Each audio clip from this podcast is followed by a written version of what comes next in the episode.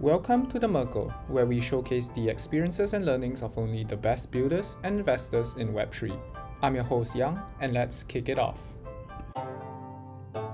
Hey everyone, welcome back. Today we have a very special session on the Merkle with a very special guest. A warm hello to DCF God, one of the leading crypto anons in the space today, if you are on crypto Twitter, he probably needs no introduction. For those unfamiliar with him or crypto Twitter as a whole, I think it'd be interesting to hear his views on crypto investing and the market, having been in crypto ever since the ICO boom in 2017.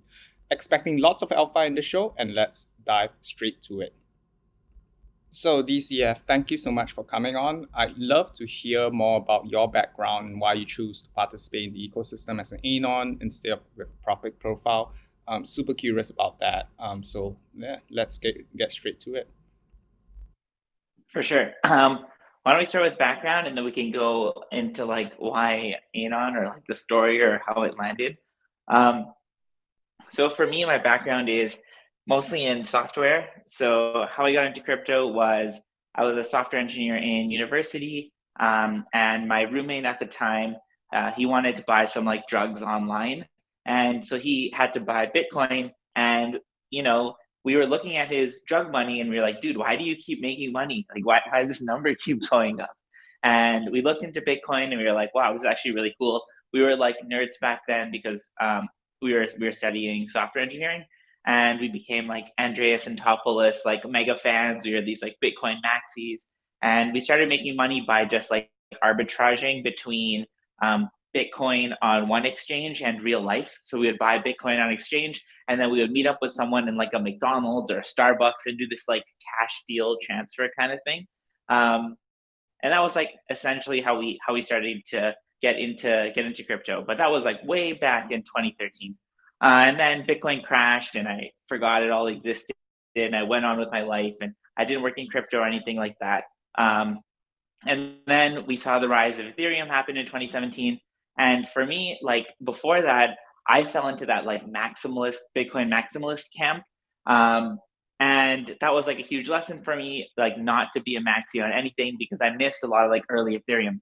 But then once I started to like look into Ethereum, actually try it, use some of these D apps. I remember like the first D app I used was one of those D apps where you could like pool funds with people online and like all together invest in an ICO. Um, but and saw like how permissionless money would work and come together. I really enjoyed it. Um, and then of course lost a bunch of money in like ICO land, got dumped on twice. I told myself, you know, fool me twice, shame on me. Um, so the third time around, uh, I said I will not be dumped on. Third time around, I'll definitely try to get a lot more involved. Um, so here we are. Uh, I saw like kind of like crypto coming around again with the rise of DeFi. I started to get much more heavily involved when like Yams and Yearn and whatnot took off. So I started investing again, and it leads us to today.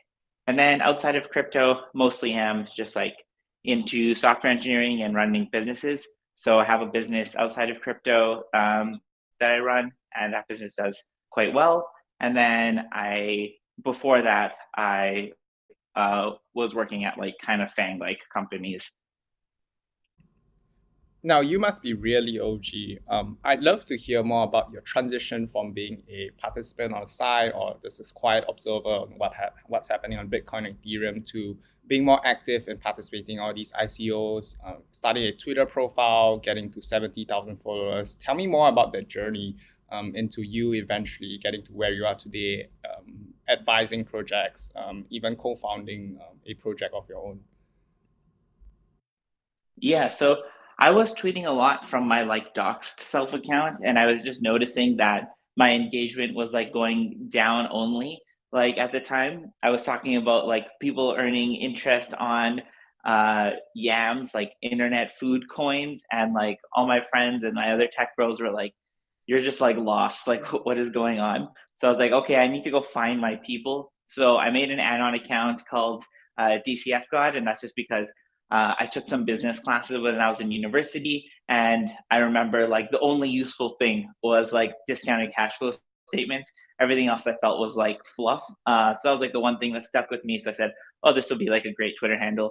So uh, we made that. We made that Twitter handle, and um, the first thing I did was just just tweet as I was like trading in Cryptoland. And I think the first two projects that I kind of got involved with were uh, Matcha, and that's because Zero X was like my favorite token from 2017 ICO era. So I always kept up with them and I was using Matcha as an aggregator. So I just like tweet out like feedback to the Matcha team, like, oh, I wish this was like this. I wish that was like that. Or, oh, you, one inch does this, but you do this. Um, and a lot of them would respond to me and I started building a following that way. And then I started farming uh, Rari RGT very early on. Um, and I started, I think at some point I was like uh, top 10 holders and so I was tweeting at the Rari team a lot very often, and just getting involved in those two communities is what kind of kickstarted it. So I would say I didn't go Anon because I was like worried about the governments or I didn't want to pay my taxes or any of that kind of like crazy shit. I just went Anon because I felt like um, on my Docs account, I wasn't, uh, my friends didn't really care about it. Kind of wanted to find my people and I thought it'd be something fun. And then looking forward to today, like I'm really enjoying being it and there's been a lot of like adventures I didn't expect would happen that did happen because of it. It's it's definitely a lot more fun, and I'd recommend people doing it. It's almost like building a brand, but when you build your brand, you can just be your perceived self instead of having to be your real self. So you can just put out there whatever you want to put out there. It's like quite freeing and, and quite fun. And when you meet people and you docs to them, it's like almost like a NFT reveal event, but with yourself. Yeah, and I do know multiple people who have four to five different tw- uh, Anon accounts on Twitter, um, both all with different personalities, personalities, and I don't actually know how they do it. It's not simple at all. Um, you have to manage all your workflows and things like that. Um, it's not easy. it is not. I don't have any other alts. I just have I just have this one and my like public one, my my like doc self Twitter like hasn't tweeted in ages. It's it's definitely way too hard. Awesome. Um, I want to jump straight into the action. Um, I, I seen most of your tweets, um, the way you think about markets and the way you talk about certain projects. Um, so I just want to start us off by talking about what is most interesting to you right now, what is capturing your attention in the market, and why? Yeah, so I think I've become quite famous on Twitter for like the RFVR meme. Um, and that's where I spend a lot of my time because I just think that there's a lot of projects like we had this like crazy bull market and all these projects went up only, right? And of the projects that went up only, some went up only and kept none of the money or took all the money and profits for themselves and other projects actually built up these very large decentralized treasuries that are owned by the token holders. And what happened on the way down is everyone sold off every project equally. So the projects that had no cash sold off just as hard as the projects that had tons of cash. So what I've been doing is I've been going from project to project and specifically looking for projects that are undervalued by literally every metric. And there are tons of projects out there where this happens. And then what I do is I try to accumulate as much of the supply as possible in those projects and then participate in governance, like be a good holder, do everything I can to support them, help the number go up. And the way I see the way I see that is like a very good bear market strategy because it's really hard to lose money unless the team like outright rugs or lies or does something they didn't promise to do. Um, so that's mostly where I'm focused. And then sometimes I'll chase narratives. So what I've found in crypto is like there's two there's two very good ways to invest. One is narrative chasing because uh, all of crypto tends to work like how venture works in real life, where it's more about like the hype to push the price up than it is about the fundamentals. And then uh, the other way I invest is like I said, it's more about uh, just like looking at the fundamentals and seeing things that are aggressively undervalued but I try to like uh, skip on the stuff that are like decent fundamentals only. It's either like this is obviously way too oversold, or this is obviously about to become a huge narrative. Yeah, I want to dive deeper a bit into the first leg of what you mentioned regarding the RFV trade. Um, many projects today don't have uh, very clear transparency and accounting yeah. standards. Um, they don't have um, any clear communication as to whether the token actually is linked to uh, the value within the treasury. Um, I'd love to uh, hear about how you think about that and how you do your due diligence uh, with regards to that aspect. That's actually a very easy answer. There are lots of projects out there that literally say the token holder does have a claim on the treasury. And you just buy those ones, right?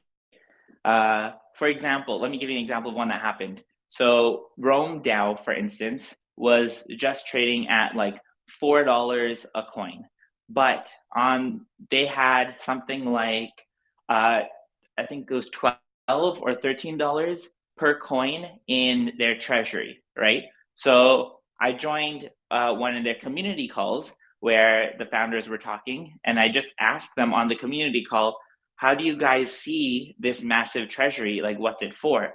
And they said on the call, the treasury is for whatever token holders want. There is no more inflation, and we will never mint any more Rome. So I already knew that the people who held the token had control over the treasury. Then I looked at who owns this token, and I saw it was like one of the most like decentralized um, tokens. Like there was no one person that could really control the vote. So then I started buying a, a lot of Rome, and then like I let time pass, and as like the community discussed it and the team discussed it, the team actually ended up putting up a, a vote where they were like, "Look, we have all this excess money. We don't really want to be a fund. We do want to build our game." So why don't we just say the holders can claim the piece that was going to just be like this farming fund, and they can keep it for ourselves, and um, we'll use the rest to build the game for the holders. Now, what ended up playing out was uh, people were ended up being really savage towards the team, and the team got really frustrated, and they were like, "Fine, we don't even want to build this anymore." So they said, "Let's just end the project, and everyone can come claim their piece of the treasury." At the end of the day, I still was able to make like you know a three to four x on my money because the team didn't steal the funds, and in either in any world, if they had built the game, there still would have been upside because there's a ton of treasury to distribute. Or if they had not built the game, there would have still been upside because there's even more treasury to distribute. So it was literally an unlosable trade. That's like a, a, good example. And if you look at today, there are many examples um, that still exist. But I would say day by day, there become there comes fewer and fewer of them. That's fascinating. And if that's one thing I learned from that, it seems it seems to be the case that you can actually make money in the bear market in crypto, and there are still a lot of opportunities out there for people to um, to uh, find value in assets. Yeah, like I always say, if if there was like a TradFi person in crypto with a regular fund, they would be having a field day. Like TradFi people, they'll like work their like 30 hours a day. It's not even 30 hours in a day. They work like 15 hours a day to find any way to try to earn like 20% a year on their money, you know? But there's opportunities in crypto where you can size in and get like a guaranteed 60 or 70% upside as long as the team doesn't literally just steal all the money. It's like that's the bet you're making. Will they steal it all or no? And they've said it's backed. So like they've literally advertised our token is backed. Um, everyone who like everyone who holds a token would have a claim on treasury if the project was to end. Um, this is where the book value is, and this is where it currently trades at. And in the next X weeks, we're gonna figure out how to get back to backing.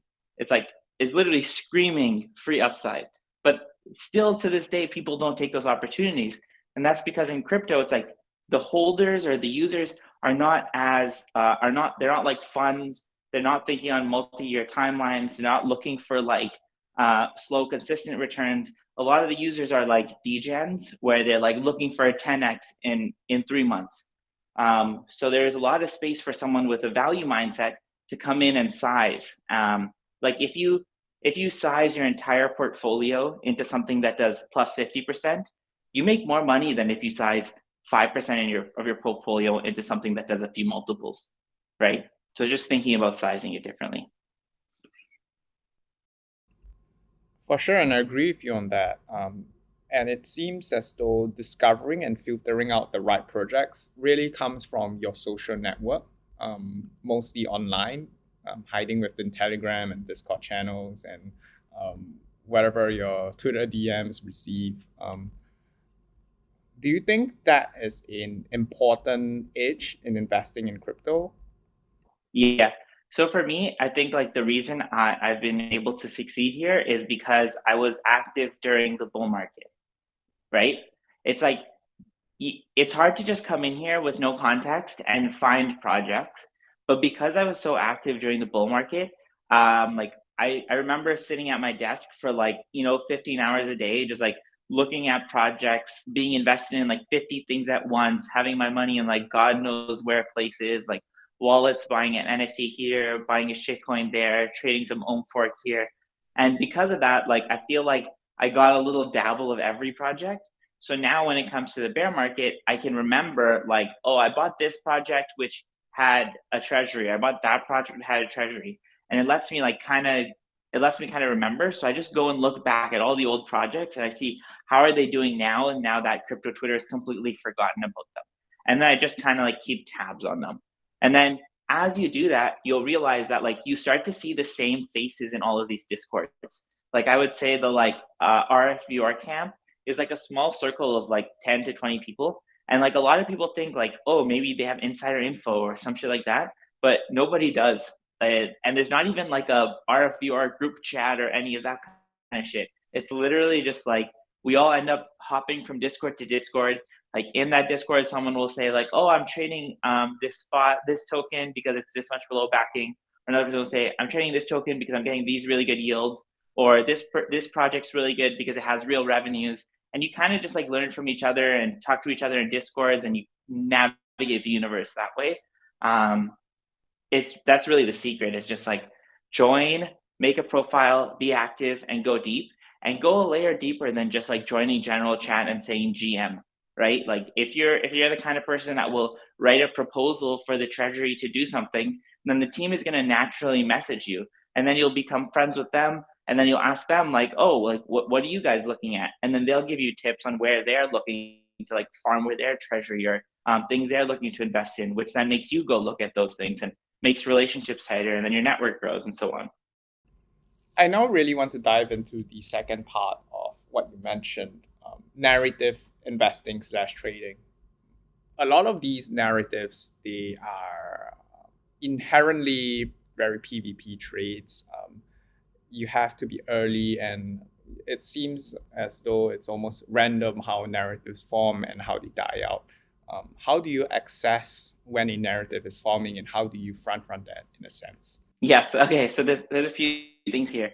Um, first is like you have to actually believe kind of believe the narrative so i find i'm really bad at trading um like the dog coins ironically as someone with a doge pfp uh because those narratives are hard for me to follow because i don't really understand them right it's like okay why is a person buying uh shib right now like the, the number is going up there's clearly a narrative it doesn't have any cash. People are buying it because of the memes, but like I I personally don't see the narrative there, so it's hard for me.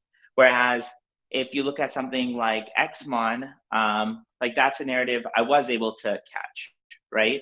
Or like SudoSwap, or something like redacted with Butterfly with their like real yields or their real incomes. Those are narratives I, I can catch on to because like I actually believe them myself. Um, and then you kind of just like follow that narrative until the idea is like until you can think of it as when there are more people that have bought than people when more people have sorry when there are no more people to buy then it's very hard for the token to still go up right so oftentimes like selling peak narrative is just figuring out is there still more people to buy this coin than there is to sell um, and then that's how you kind of know when to when to when to trade it but I, i'm pretty bad at timing those things so I tend to buy when I think like, oh, there's a narrative going to be forming here, and I tend to sell when I'm like, okay, it's like it's priced in enough. I, it's really hard to time those like pico tops or, or pico bottoms. And then to catch them, the key is to like really follow the data. Um, instead of following instead of following crypto Twitter. Because if crypto Twitter is already talking about it, you're generally already kind of late to it. Um, and it's possible that a bunch of people have have already bought it and now they're just like kind of trying to shill their own bags, right? Um, but if you're actively involved in all the discords, you're kind of able to able to see ahead of time like what project are all these other projects trying to integrate with and why. Uh, and then that's what helps you catch catch steam on them. Maybe an example will help. For example, right now, like um, you have like Frax, right? So people are like aggressively selling off Frax right now um, because of the USDC narrative. People are like, oh, USDC is horrible. Frax is so reliant on USDC. Uh, yada yada yada. So it's like kind of sold down. So now you need to figure out, okay, when are they going to flip the narrative? Like at some point, that's going to get priced in, and they're going to start to start to release a bunch of bullish stuff. And that's kind of like when you want to be buying so to do that, you want to be involved in the Discord, you want to go on the Telegram, you want to do your research, and you'll probably learn that like, oh, they're actually already working on uh, Fraxlend, and Fraxlend's already in testnet. So maybe you want to go see how far along the testnet is, or when it will launch, or what partners they're going to go with, or what kind of returns that's going to be expected for FXS holders, right? Um, and then you want to go a little deeper, and you'll see like, oh, they actually have a ETH liquid staking thing they're working on, like a Lido competitor for um, for staked ETH. And I feel like no one's been talking about that. So, but they mentioned it kind of in their telegrams. They mentioned it a little bit here and there. So find out when is that coming out? How far along are they on, on those things? And then when you put those pieces together, uh, you can time it a little bit better. And then you can also be part of the narrative. So you can help write the threads. You can help get the word out there. You can help become a user. So that's what's really cool about crypto is that everything is liquid, everything is accessible, and all the info is already out there. You just need to like time it right and then be part of those those swings. Oh, nice. I was always a huge fan of Frax, but I didn't keep tabs on what they're doing, and it seems I didn't know about that new product coming out. Yeah, see, there you go. Like, there's two like massive products coming out, and I think it's pretty soon. Um, but I feel like most people don't even realize that. So if you can be the one to understand that, do the research first, do some math around it, then hey, maybe you want to make the Dune the Dune dashboard and then put that Dune dashboard out there to really show people that like, look, these numbers are real. They're actually making money and um, and whatnot. Then that can help only help fuel the narrative. Yeah, you touch on an important point here, and that is that you have to participate in the ecosystem yourself. Um, I used to be more of like a bystander style investor, but I did realize that my thoughts and my ideas being put out there does change the fundamentals of the project. It determines whether it can succeed in a rather reflexive way, which is interesting. Yes, everyone's does. And that's why crypto that's why I feel like this like whole world we live in is really cool. It's because the people that are quiet, like are generally like more quiet people uh, tend to be very active on Twitter because it lets them like just let all their thoughts out. It's just like mental vomit. And you don't have to show who you are. You don't have to be extroverted. You can literally just like mental vomit all over Twitter. And people will listen to your ideas and they'll follow you and they'll chat with you and they'll, uh, you know, help win alongside you, which is really cool. Nice. I'd love to extend the time horizon of the investments we're talking about to um, a couple of years to even like uh, to the time frame of even a decade. What are some trends in crypto you're excited about? What long term thesis do you have for the space? Yeah. So, you know that saying where it's like you overestimate what you can do in five years, but you underestimate what you can do in 10 years? Um, I feel like that's that's quite true for crypto. Like, you know, we're we're two years or three years into this like uh, new DeFi uh, bull market, and people are people are I think people are feeling a little underwhelmed right now they thought like, oh, by now all the banks would be using money to transfer to each other, and it would be this like utopia of trading stocks permissionlessly and so on and so forth. And I think people have kind of like started to be like, maybe that stuff won't happen. But um, if you go another like five, six years into the future, once we're like through this like regulatory hurdle, I feel like a lot of that will still happen. So over the long run, what I'm most bullish on um, is certainly still DeFi in general, like if you think about how much just the value of uh, giving everyone trustless banking, like it's multi, it's a multi-trillion dollar opportunity, right? Can I tell you that Aave will be the one to do that or Compound will be the one to do that? Definitely no. Um, do I think it will be built on built on Ethereum? Like definitely, well, not definitely, but I would say likely yes. So like for my long term investments, I mostly just hold hold Ethereum. And then for like all of the app layer stuff, um, I don't pick based on uh, just like what feels right. I usually just try to like pick based on metrics. And then if I see the business can, can continuing to grow and making more revenues, I treat it like a regular business and I'll buy it. And then if I see it shrinking, I'll sell it. And and that's how I handle the app layer. So I would say I'm not so like 10 year aligned on like the the mega DeFi projects, but I am pretty 10 year aligned on DeFi as a whole and on Ethereum as a whole. Um, so going back to like why I think it will be a multi-trillion or the, the biggest market. Um, if you look at like I have a friend and he uh, his family's in Lebanon and their currency just got like completely inflated to almost worthless and his family went from like wealthy to like not even being able to buy a bottle of Advil and they went from putting all their cash in a bank to now hiding all their cash underneath a mattress they went from being able to wake up every day and trust their bank to support them and to give them loans to build other businesses to not to having their bank literally be an adversary. So I think here in like Canada and America, we we trust our banking. We know that I'm not going to get I'm not going to wake up in the morning and be rugged. I'm not going to wake up tomorrow and not going to be and be unable to afford the coffee down the street. Um, and so on. But in the rest of the world, that's actually not a thing.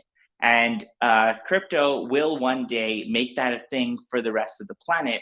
And when we do that, uh, you can just see like the value of all of banking in like uh, in developed countries. Now, what's that value for the rest of the world that doesn't have it yet? It's got to be equivalent, which is already uh, multi-trillion. Well, maybe not as equivalent because not as much money, but it'll start there. It'll be better there, and then even our banks will start to start to replace it, right? like just the costs of uh, facilitating a loan on Aave uh, versus facilitating a loan in real life has got to be like hundreds of millions in, net savings or maybe even billions in net savings if all loans were happening um, on chain. Like just the paperwork of paying a human to take in that loan, sign you up, make the wire transfer to you, uh, send you a check, uh, send you a reminder every month to pay your interest, and so on and so forth is like miles beyond a smart contract that just takes your collateral. So DeFi as a whole will be multi-trillion. The opportunity size is huge, and just the economics of it for how much money it could save will make it happen, whether regu- regulations like it or not. Yeah, and like on that note, it's important to remind ourselves that we're still early. Like even for different verticals within crypto, there's it there's so much potential to achieve. Yeah, ironically, very early. The meme is true. Like we are actually early. But buying Aave, yeah, but buying Aave doesn't mean like you're going to be a bazillionaire and you're early. It's like lending will be a thing, but no one knows what the winner is going to be or where the value will accrue to. Nice. This is going to get interesting. So, how do you actually pick winners uh, amongst like all these various projects and forks? There are so many out there. Um, how do you evaluate the best um, tokens to bet on this trend? Yeah, I just stay away from things I can't form a view on, and then I buy things where the metrics make sense, right? So it's like I, I try to treat DeFi products like uh, regular businesses with really bad moats. Um, so it's like, are they making revenue? How consistent is that revenue? How forward looking can I can I look at it? Do they have to emit? If not, where does the revenues come th- come come to? They come to token holders. If so, then I can like buy those kind of revenues or that that that business today for cheaper than what it'll be worth later, right? And then you price in some some sort of. Nice. Could you walk me through um, an example of two um, as to how you actually carry out this um, valuation process? Yeah, like uh, if, I'll give you two examples today. Like if you look at uh, Redacted, uh, right now they're building a product called Hidden Hand, and they're building another product uh, on top of Convex. It's called Pirex, and it auto compounds your your convex bribes for you into more convex to get more bribes. Now, neither of these products um, require any emissions, so they don't have to give you any butterfly tokens to have you use it. People are just paying them to use it, right? And they're making something like twenty to forty thousand dollars a week right now in net profits with no emissions and their treasury has $30 million of cash like assets in it. So if I had like a regular business with $30 million of cash and $30,000 of, of weekly profits, um, and it's like, it's been like growing 20% ish, uh, like per more than 20%. It's kind of hard because like the last three weeks have been really big and like last month was really small. But like I would say on average, you probably get like 20% weekly growth. Like if you if you had those kind of metrics in a regular business, it'd probably be like trading at like a 200 or 300 million dollar valuation but you can buy it in crypto today for like literally slightly higher than its cash so it's it's crazy right? Those like misalignments. So i do trade on on that kind of metric often. Whereas if you look at uh, other defi protocols um, like say uniswap their their treasury is all is basically all uni tokens. So it's like they don't really have like a massive cash treasury. And they have literally no fees, so they don't make any money. Um, you're just buying the option that they could make money, uh, and I feel like that's just like a way worse offering. So when I'm thinking about which one should I buy, I'm always choosing uh, redacted over the other. Yeah, I guess uh, uni holders are still waiting for their fee switch to be turned on. Um, uh, maybe uh, a few tickets. Yeah, but there, yeah, and then there's also other projects that are actually making revenues, but like their emissions are higher than their revenues. So it's like, can you really consider those revenues if they have to pay more to get them and, and things along those lines? But I think that's what makes this like bear market time fun is you can buy stuff for cheaper than you should be able to buy it, and then you can just wait. So other than DeFi, are there any other bright spots in crypto? Any other sectors that you're particularly interested in trading, or any sort um, like put another way, any other businesses um, that you think might produce strong future cash flows worth investing in? Yeah, so NFTs, like I, I like the NFTs for so there's a couple of different types of NFTs. Like the NFTs that are art and people collect them because of art, I like those. The NFTs that are Ponzi's, like in the sense of like people buy them and then the only value they have is for someone else to shill them and they aren't buying them because they actually want them they're only buying them because they can sell them to someone else i hate those nfts like i'm, I'm generally pretty bearish on them the nfts that are like people want to use them as identity and they want to make it their like persona i'm like very bullish on those um because that's the kind of nft like you'll never sell that puts you part of a community you want to be part of that continuously get better and so on and so forth. Um, Anita is like a good fit for that. I can give you like the full pitch on that if you want. Um, and then I'm bullish on those. And then GameFi NFTs, I think um, we went through this period where GameFi NFTs worked really well, but they only worked well in the bull where there were like consistent buyers because it kind of like was part of this like uh, Ponzi fuel. Um, I think we've yet to see like GameFi NFTs that will work sustainably.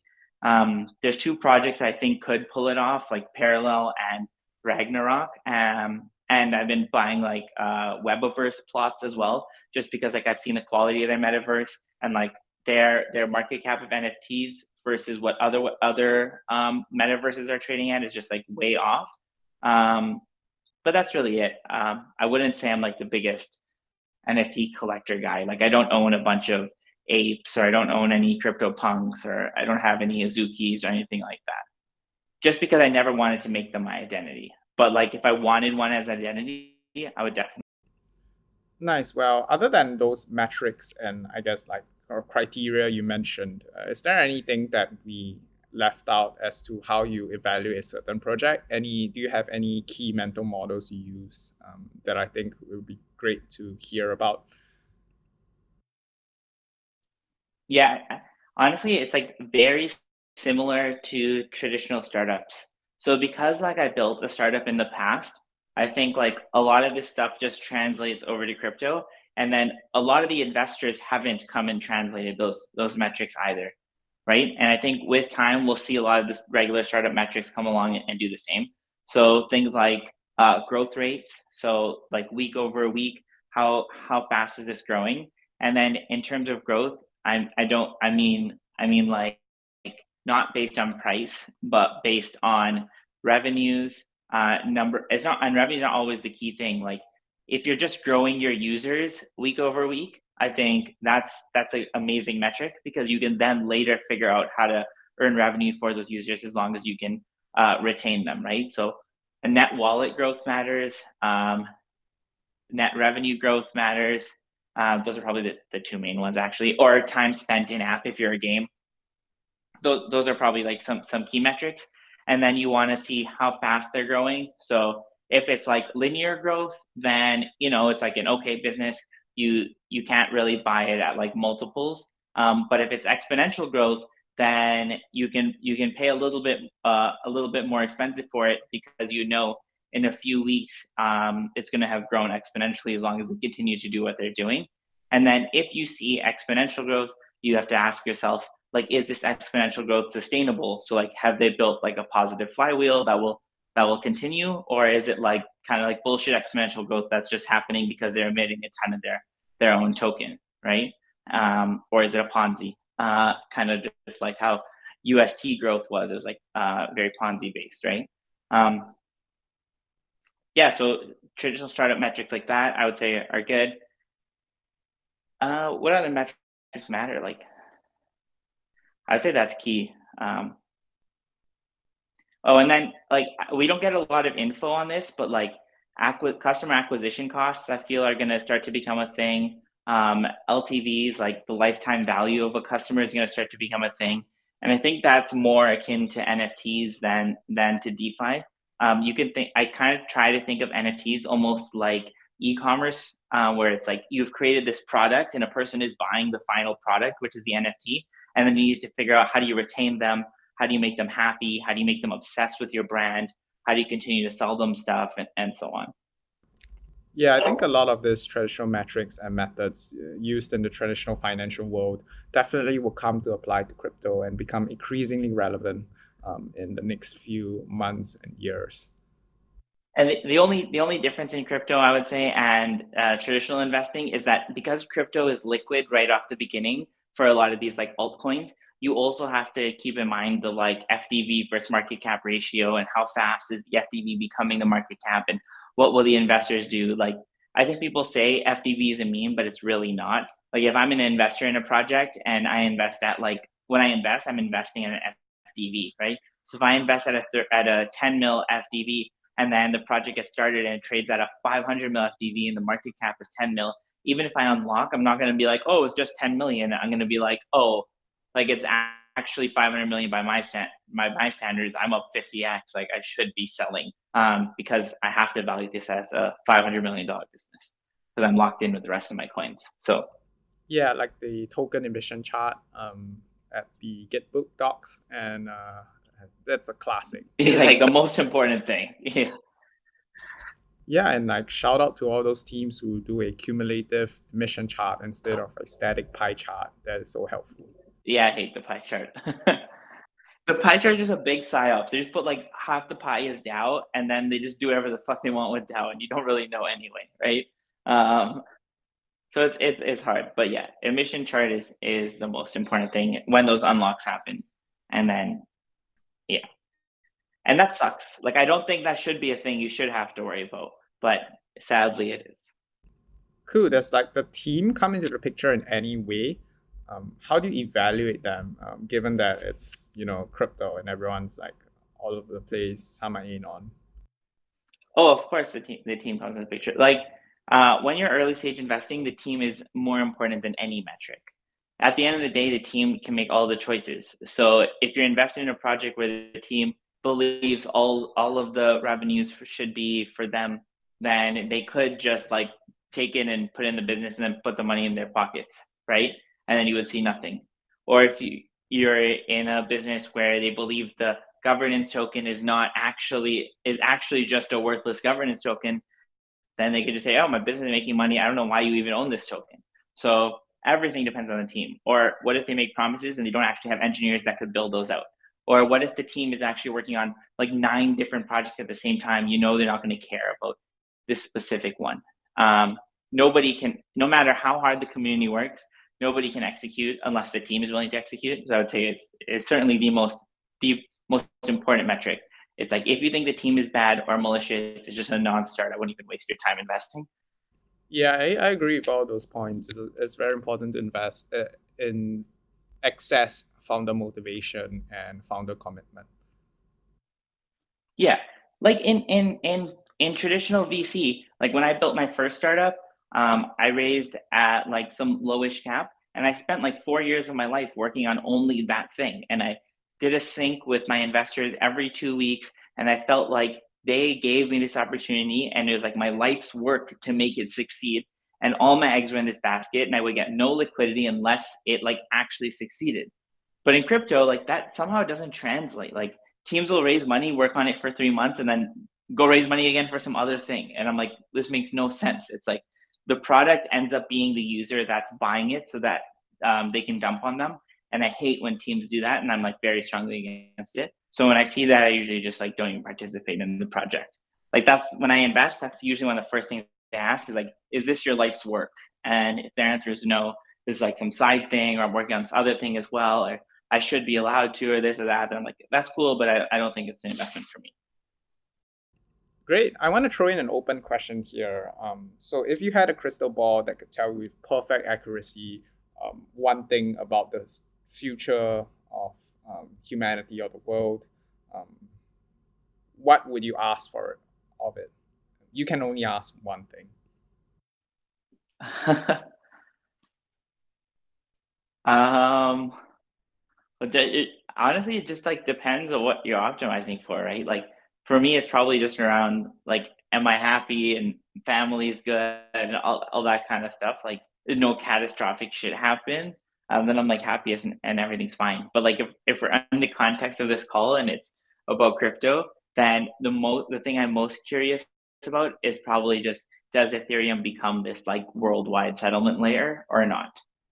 That's what we all want to know, right? Like, are we all building all our apps on this? Do we have this like open, trustless financial system and is the world all happy and giddy? Or does it become this really fucked up like government run thing where they we all have addresses that are whitelisted and the government knows exactly which transactions we're making and suddenly we've built this really dystopian future with our tech instead of this utopian thing where everyone's free and jolly. And it really could go both ways from here. Um, so I'm curious where we land. I think that's a very nice point to leave off our conversation. Um, DCF, thanks so much for coming on the show. Um, really enjoyed this chat with you, and I'm sure our listeners will learn a lot as well. Um, hope to have you back sometime soon. Sweet. Thanks, dude. Appreciate the time. Peace. If you found this episode helpful, do give us a like and subscribe. Do put down in comments anything or anyone you'd like to see in this show. You can find me on Twitter or Telegram at YoItsYoung. That's Y O I T S Y O U N G. Thank you for listening and see you soon.